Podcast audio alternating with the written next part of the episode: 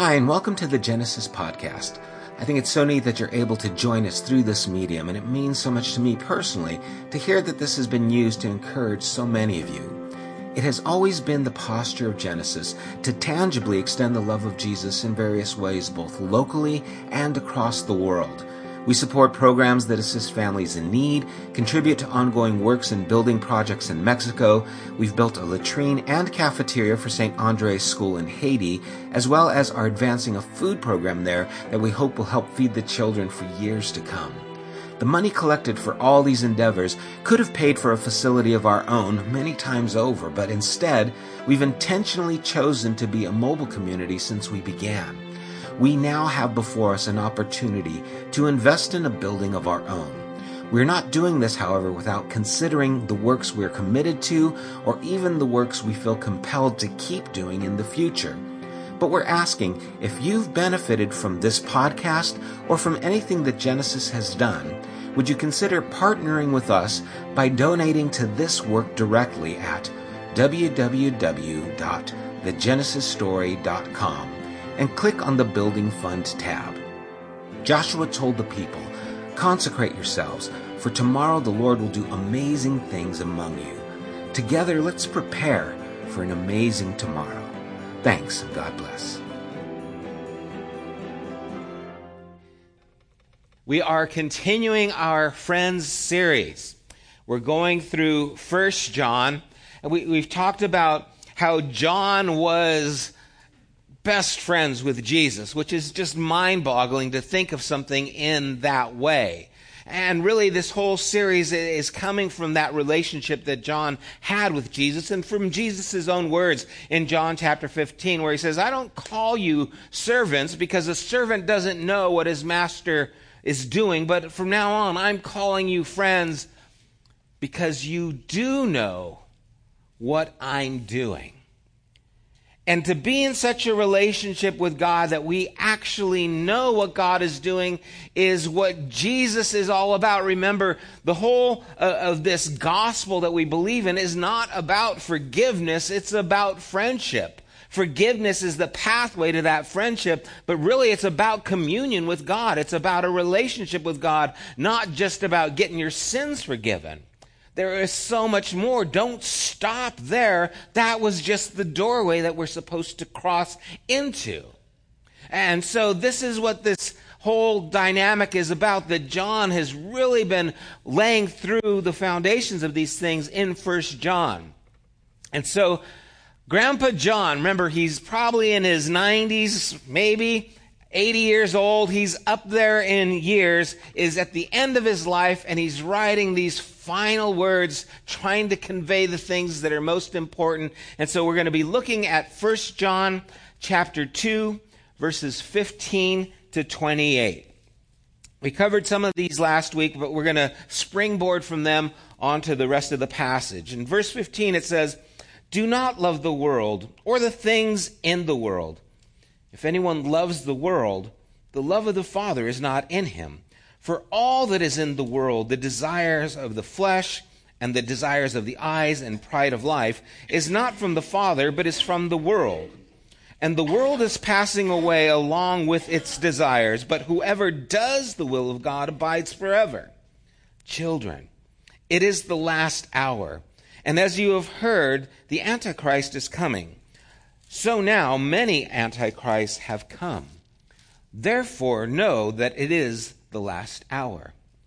They went out from us, but they were not of us, for if they had been of us, they would have continued with us. But they went out that it might become plain that they all are not of us.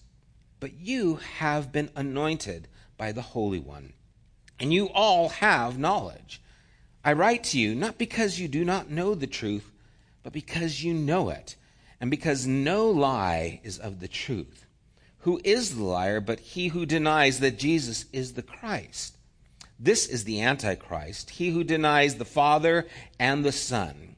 No one who denies the Son has the Father, and whoever confesses the Son has the Father also. Let what you heard from the beginning abide in you. If what you heard from the beginning abides in you, then you too will abide in the Son and in the Father. And this is the promise that he made to us eternal life. I write these things to you about those who are not who are trying to deceive you, but the anointing that you receive from him abides in you, and you have no need that anyone should teach you. Always expect people to get up and walk out at that point. Well, what am I here for? Okay. But as his anointing teaches you about everything and is true and is no lie, just as it has taught you, abide in him. In verse 28. And now, little children, abide in him, so that when he appears, we may have confidence and not shrink from him in shame at his coming. And Father, we do pray that you would touch our hearts through these words that you would draw us closer to yourself, Lord, that you would illuminate the path before us that you have us to walk in, Lord. I thank you again for your faithfulness, and even as we've read, for your Spirit's work that teaches us. We ask these things in Jesus' name. Amen. You know, life is a succession of decisions. The decisions we make start to determine and unfold the life that we live, or the de- decisions others people make can have an effect on our life as well. If you're close to someone, they make a bad decision, you might have to, to bear that decision. You know, if you're married and your spouse uses the credit card too much, you're going to have to bear that decision, right?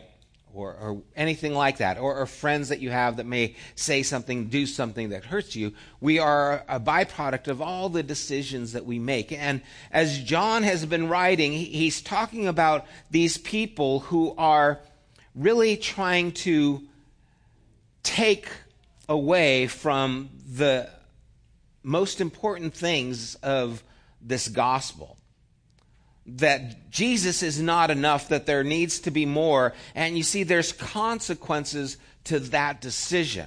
If you start to, to stray from what the truth is concerning Christ, then you're really going to be open to a lot of other issues and a lot of other problems. And so John is really trying to get us to understand how do we live and how do we walk in a way that stays close in this friendship with Jesus? How do we conduct ourselves so when the, the things and the daily happenings of life don't take us away. Don't steer us from those things. How many times have there been decisions that we've made where we look back and we say, if I wouldn't have made this decision, it wouldn't have cost me these years of my life or this area of hurt? How many times, if I would have been a little bit wiser, I could have saved myself from a lot of hurt? my wife and I were able to go to the Celebrate Recovery Summit at Saddleback Church on Thursday. And we actually got to meet John Baker, the, the guy who started it. My son worked there and he took us back and he goes, Hey, this is my dad. And I'm like, Hey, it's John Baker. Um, and then I trained his son's dog, by the way, too. So I was like, Yeah, I'm, I'm in with the family. Um, but we went there and we got to hear some amazing stories and testimonies about people whose lives have just been destroyed by decisions they made. But then, by the grace of God, being able to make other decisions towards Christ that actually lifted them up. Last weekend, my daughter, she's an EMT, and she was working at an event. It was a giant rave, and I don't know if you read about this in the paper. Oh, is it here? Nope, it's not there. There was an event where three people died at the event because of probably drug use, could be some dehydration. But you see, they were deciding to go to an event to have a good time. They ended up abusing their bodies with drugs of some kind, ecstasy or who knows what. and they didn't make it out because of a decision. And you probably know people, or maybe this is ringing true of you, that there's times where, man, I, I was in this situation and, and I was really tempted to do something at the Celebrate Recovery. There's a lot of people who have struggled with different addictions and different habits. And, and, so you hear these stories, and a lot of them are still having to make those decisions daily where, you know, I abused drugs and I did these things. And so now I'm trying to walk this life, but there's still the temptation. I know one person who, who left that lifestyle of using drugs. And as soon as he committed his life to Jesus, says, man, Jesus, I'm following you. He's walking down the street and there on the ground is the drug that he's been using just by chance, right? It's like when he's using, he can't find it to save his life, but when he gives it up, there it is. What are the chances of that? What's going on? And how do I, I stay true to this commitment when I'm being pulled? And that was that whole idea. Don't love the world. Don't love something that is alienated from God. Be committed to God, to these things. And what he's trying to do is bring us into this dynamic of the relationship. How can we live our lives and not make those mistakes that will cost us so much? And it starts by living well as opposed to that attitude and outlook away from God. And what he's really driving home in these verses is about that relationship. In verse 18, we see he says, Children. It is the last hour, and as you have heard, that Antichrist is coming. When you see the word Antichrist, because of where we are in Western society, you might be thinking of a movie that you saw, you know, like a Left Behind series or whatever they're called now. But realize that Antichrist is anti Messiah. That's the Hebrew. Christ is Messiah, it is anointed one. And so it is something that is against the anointed one. I, don't believe that John is trying to give us some information about the end times so much as he's trying to give us information about an attitude that is taking place at the last hour, which is the time when Christ is. So let, let's, for the sake of helping our minds grasp maybe what he's saying, because I think he really plays on this, Let's instead of saying antichrist, say anti Messiah. It really is the same thing. Okay? You have heard that anti Messiah is coming, so now many anti Messiahs have come. Anti Messiahs, people who have taken away from Jesus or have said that they are. Now think about this, right? You're in the first century.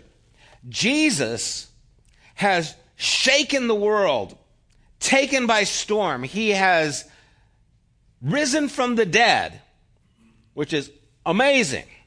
But then he left. And so there is no more Jesus, but there are all these followers, but there are always opportunists. Jesus is gone, but you know what? I can step in.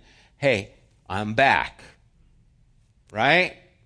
And now they start taking, yeah, I'm taking this message of Jesus further. And so you don't have the internet, you don't have, you know, cell phones. Hey, look at what this guy says he's Jesus. You just hear someone says, "Oh, I hear that the Messiah, the anointed one is back. Yeah, he's down in Galilee again."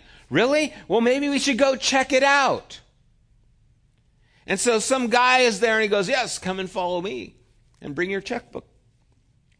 Because it's always about getting something. And they start taking people from the truth and start bringing them to themselves. And he says, This is how we know that it's the last hour. Okay? For if they had been with us, they would have remained with us, but they left us. But verse 20 says, But you have been anointed. You see, Messiah means anointed one. There are people who are anti Messiah, but you have been, in a sense, Messiahed. You have been anointed. You have the Spirit. And so you don't need to follow some other person who is saying they have the Spirit. No, you have the Spirit. You don't need more. You really just need to hold on to what you have. And that's what he's driving here is, that there is supposed to be this connection that you have, this friendship that you have with the Messiah yourself. You see, they're not only denying that Jesus is the Messiah, they are denying everything that makes you now who you truly are. Because you have been anointed. Because of what Jesus has done, they take that away. They're taking away the core of what makes you who you are in Christ, in the anointed one. And so a lot is at stake here. You need to walk with the anointed one, the Messiah, because that anointing is yours and it's on you. And, you see, if you give way to this, if you allow someone else to give you something else other than what Jesus has given you, it starts to eat like rust. It starts to corrode until it starts to, to decay the foundation. And, and, so you're trying to live a life that is in connection with God, but you start eroding the things that are so important, and then pretty soon your life starts crumbling. Because what is the focal point, what is the focus, starts getting out of focus. And you start living for less and not more. And so he, he calls them children because he's trying to deal with them as a father. And then he says in verse 24, Let what you have heard from the beginning abide in you. And in these next three verses, he uses the word abide six times. We all know what the word abide means, right? I mean, it basically means to, to be with, it means to be alongside, it means to be a part of, all those things. I mean, we think of abide and we have this understanding of what it means, but you see, John knew what it meant to abide with Jesus because that's what he did for three years he would get up and he'd say, Jesus, where are we going? Jesus says, We're going to go over there. And then he'd say, Okay, guess we're going over there. And then Jesus said, Okay, we're going to go over here. We're going to stay here. And he goes, Okay, I guess we're going to stay. See, he actually was abiding with Jesus. He was daily living with Jesus, walking with Jesus, and it must have been amazing to see all of who Jesus was in those daily routines start to come out so that he knows what it's like to actually hear from the Spirit of God and then just do what the Spirit of God says. That's what Jesus did. That's what we did. I know what that life is, and he's calling us into that life. But what really amazes me is this word let. Why is it the wrong one? I got it. Okay. There it is. Let what you heard from the beginning abide in you. You have to let it. You see, this implies that there is something powerful in it itself that is actually able to affect us. That if you will let the things that you've heard, what did we hear? It is the gospel. It is who Jesus is. He is the anointed one. What did he do? He gave himself ransom for you. He paid the price you couldn't pay. Let that story abide in you. Walk with that story. Let that story be your life story and watch what happens. Let that story what you heard from the beginning, abide in you. Because that's where the power is. It's in this story of who Jesus is and of what Jesus has done. And so we're, we're looking for ways to stop making those same stupid decisions, to, to stop making the mistakes that we make, to, to try and follow after God and not a, a world that is apart from God. How do I do that? Well, let what you heard from the beginning abide in you. Stay close to this story because this story is able to transform your life. And when someone comes up and says, No, you need more than this story, you got to hold on to the story. It doesn't mean there aren't things that can, can't help you, but let me tell you what you need and what I need most of all is what Jesus offers. It's what Jesus gives, and that's what I need. More than anything. That is where my healing is found. That is where my strength is found. That's where my identity is found. You see, I am now his child. I'm now his friend. I am now in relationship with God. And he's calling us into this relationship with him so that we have that dynamic. So let what you've heard from the beginning abide in you. If what you heard from the beginning abides in you, then you too will abide in the Son and in the Father. And this is the promise that he made to us eternal life. Jesus said, I have come that they might have life and they might have it to the full. He's come that we might have the life that God offers. Why? Because we are friends with the Son. We are in Him. And, He doesn't want us to be deceived. And this is where there is truthfulness in friendship. You see, a, friend is someone who will tell you the truth so that you can get better. You, you might have friends that always just tell you the nice thing, right? How's my hair look? Oh, it looks good. Right?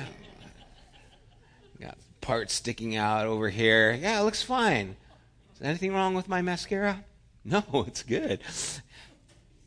They don't tell you why, because they just want to, yeah, I don't want any trouble. I don't want to have to hurt your feelings. I don't want to have to deal with that. But a real friend will say, hey, you got something in your nose. It's kind of, every time you breathe, it's like floating in and out. right? A real friend will tell you that. The other person will just be looking at it like, wow, that's amazing. You know, there he goes. You see, a real friend will tell you the truth because the truth is going to be helpful to you. And that's where John is right now. He wants us to abide in this story. He wants us to, to walk in this story because this story is where we get our identity, the anointing. You see, if anyone says that Jesus isn't the Messiah, if he's an anti Messiah attitude, then they're taking from you because that's the anointing that's been given to you. It comes from Jesus. And so keeping us in line with this is so important. We, we all need guidance in life. We all struggle.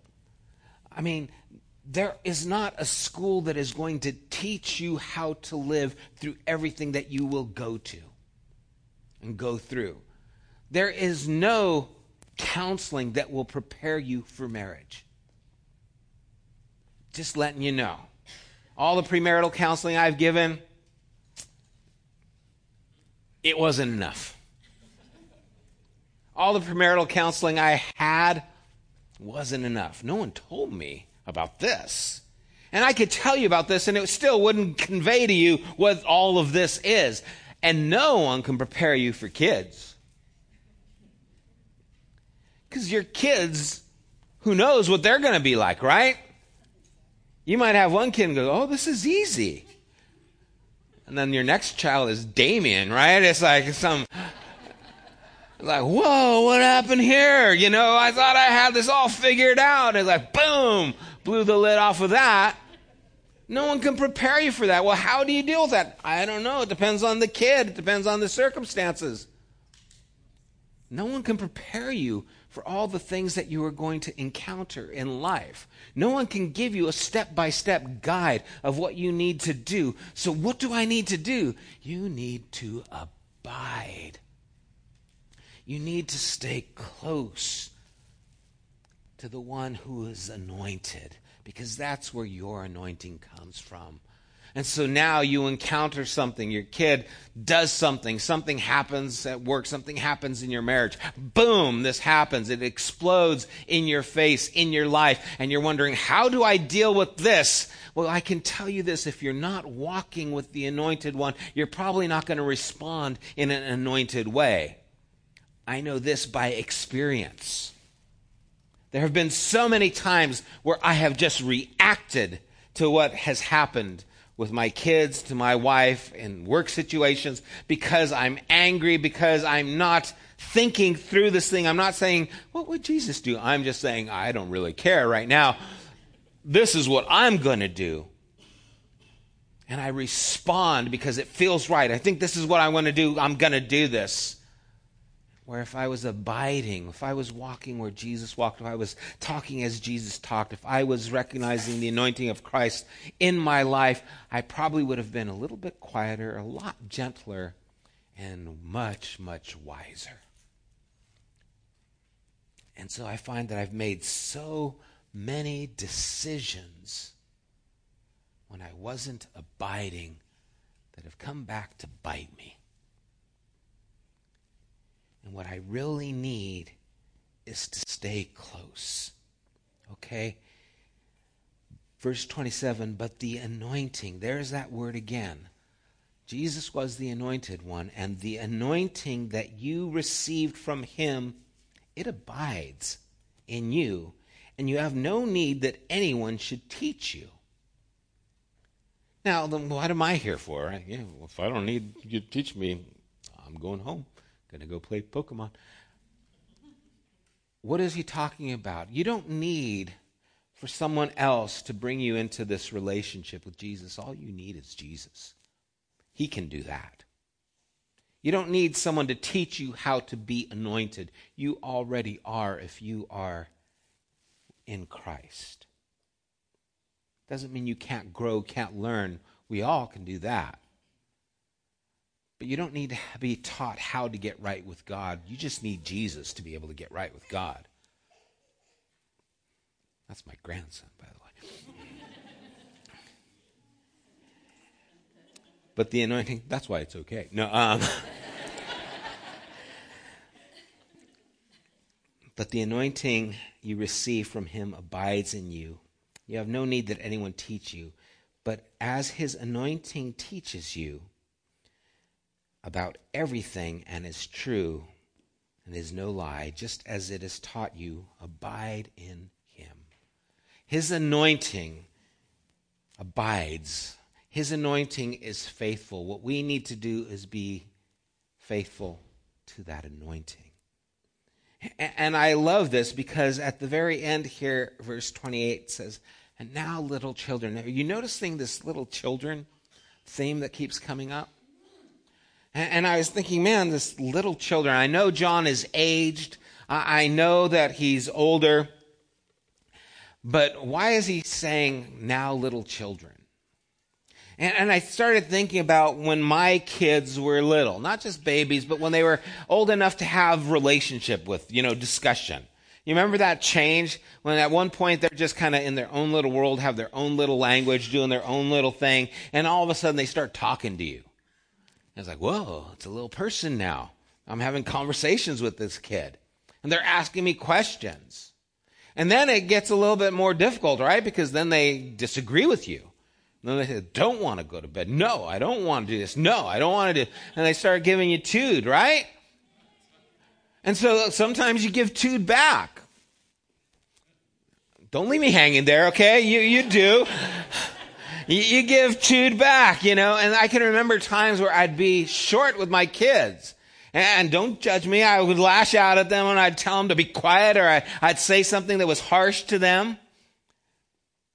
And then afterwards, you just, oh, that was terrible.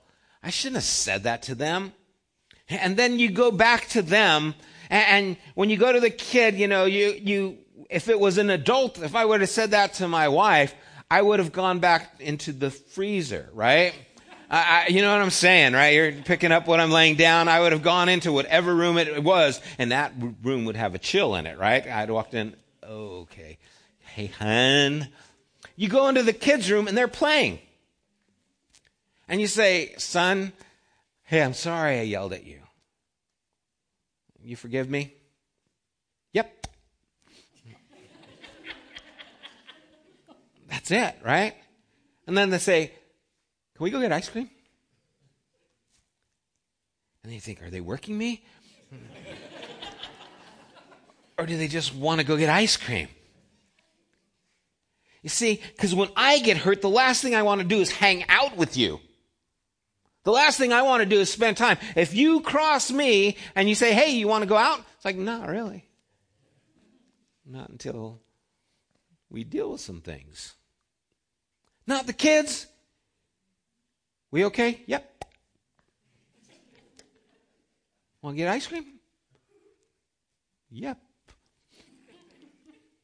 There is this willingness to just go there. And I think of Mark when the children come to Jesus, right? And then the disciples, so much like us, start shooing them away. Hey, get these kids out of here. And they start giving the kids back, this anti Santa Claus kind of a thing. Like, we're not taking kids, we're not running some nursery here. Get these kids, we're here to save the world. Don't need these little children, they're going to get in the way. Jesus says, Whoa, whoa, whoa, whoa. Bring them here unless you receive me like one of these children, you can't be a part of what I'm building. Why? Because this child is accepting. Because this child is abiding. Because this child is walking with me. And that's what you need. That's what I need when he says, little children, abide in him, that's what kids do so, so well. Is they just want to be close until they're teenagers. then there's no map for that, right? But now, abide in him, little children, so that when he appears, you may have confidence and not shrink away. We want to have that confidence. And we can because the anointing abides with you. It's not there when you're good. It's not there when you say the right things or do the right things like some of these people there. It's there abiding in you. And see, when you go out on that Saturday night, or you go to that place you shouldn't have gone, or you do that thing you shouldn't have done, and then Sunday comes and you think, I can't go to Sunday, I need space. Me and God aren't right right now. The last thing you need is space. The anointing abides on you. What you little child need to do is abide in that anointing. You need to get back there and say, yep, I'm here because this is where I need to be. This is how I need to walk. This is how I need to live. If we are going to have a relationship that is walking with and in line with what God wants, we have to abide like a child and recognize the amazing gift and amazing power that is that is in that anointing. Let what you have heard from the beginning abide in you because that's where the power of God is able to change your life is by getting up and taking that step and making that one decision that's a little bit closer to the future that God wants to give you, the life that God wants to give you. And you take a step and you fall, get back up and abide because that anointing abides on you and it has not left you and it will not leave you and he will never leave you. He will never forsake you and he has done all that needs to be done for you that can bring you into this relationship with God and don't let anything, anyone take that away. That is what John is saying. Anything else is a lie. I'm telling you right now, you got something in your nose. You need to get it cleaned up. Come on, let's go. I'm telling you right now, things aren't good. Let's get back on track and let's make it right. I'm telling you right now, this is where you need to be. And all you need to do is be there. I'm, guys, Is that good news or what? Is that amazing? You don't have to jump through hoops. You don't have to memorize or do certain things. The anointing abides on you. Now we just need to abide in it. And this is the gospel. This is the good news. This is the message we hold on to. This is the message that holds on to us. Let's pray.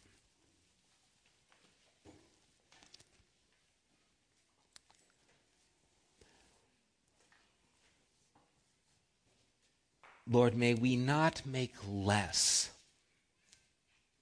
or cheapen what you have done. May, may we not replace it for something that is not genuine. May we not give a false anointing or replace that anointing with knowledge or information or sensation. May we, we not replace this anointing with anything, but may we abide in it.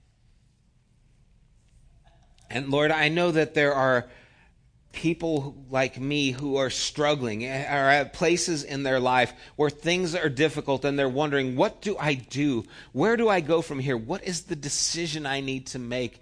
And Lord, may they recognize the first decision they need to make is to abide with you. That you would say to them, as John has said to us, and now little children, abide in him. Wherever you are, may you recognize that this anointing is still here for you, that this relationship is still here for you, that God is still here from you, and that you take that step towards Him, and that step towards Him moves you to every other step that you need to take. And for those who are struggling here this morning in these decisions and have maybe given over to fear or, or given over to worry or, or given over to desperation or even depression, Lord, I, I pray that right now that your spirit, your truth, your word would abide on them. They don't need anyone to teach them. They know the truth. You have revealed that to them. Lord, I, pray that you would strengthen him in this.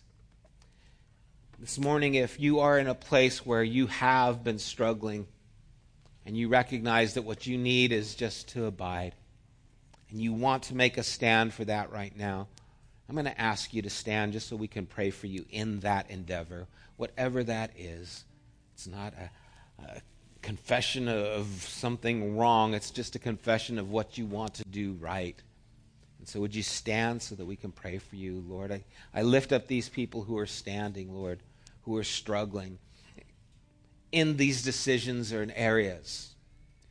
And if you're here and you're not sensing that God is with you, that you feel that God is far away, and you, you just don't have this sensation that God is there, but you realize, even this morning, as John has written, his anointing abides on you. And you're going to acknowledge that his anointing is with you now, even though you felt far away. You are going to stand the fact that God is near, that he is close, and you're going to believe what he has said. Would you stand together with these others if that is you and you've been feeling separated from God from any reason? And maybe you're here this morning and you have not entered into a relationship with Jesus and you're wanting this that we're talking about, where anointing is upon you, and you want the anointing that Jesus offers, but you haven't really received it, but you know that's what you need. If that's you, would you stand with these who are standing? Father, you see those who are standing here, Lord, and we stand together asking for your strengthening, your power to work in and through us. Lord, we are grateful for your gift of Jesus to us. Lord, may you continue the work in us as we abide in you. Let's all stand together. And, and now, little children, let what you've heard from the beginning abide in you. And when your heavenly Father, that's him right now, asks you to move forward, may your response be, Yep.